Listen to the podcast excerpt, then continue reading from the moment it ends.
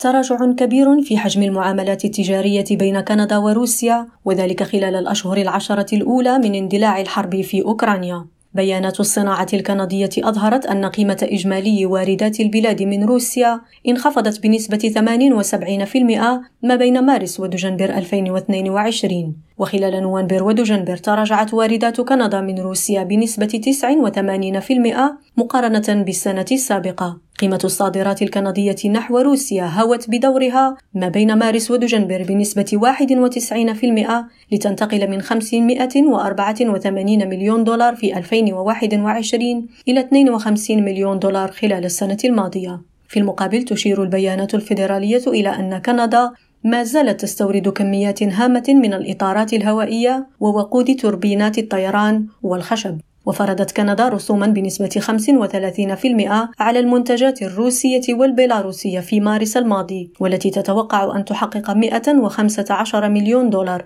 من العائدات التي تخطط كندا لتحويلها إلى أوكرانيا. وفي سنة ألفين وواحد وعشرين كانت روسيا الشريك التجاري الثامن والعشرين لكندا، لتتراجع إلى المركز الثالث والخمسين خلال العام الماضي.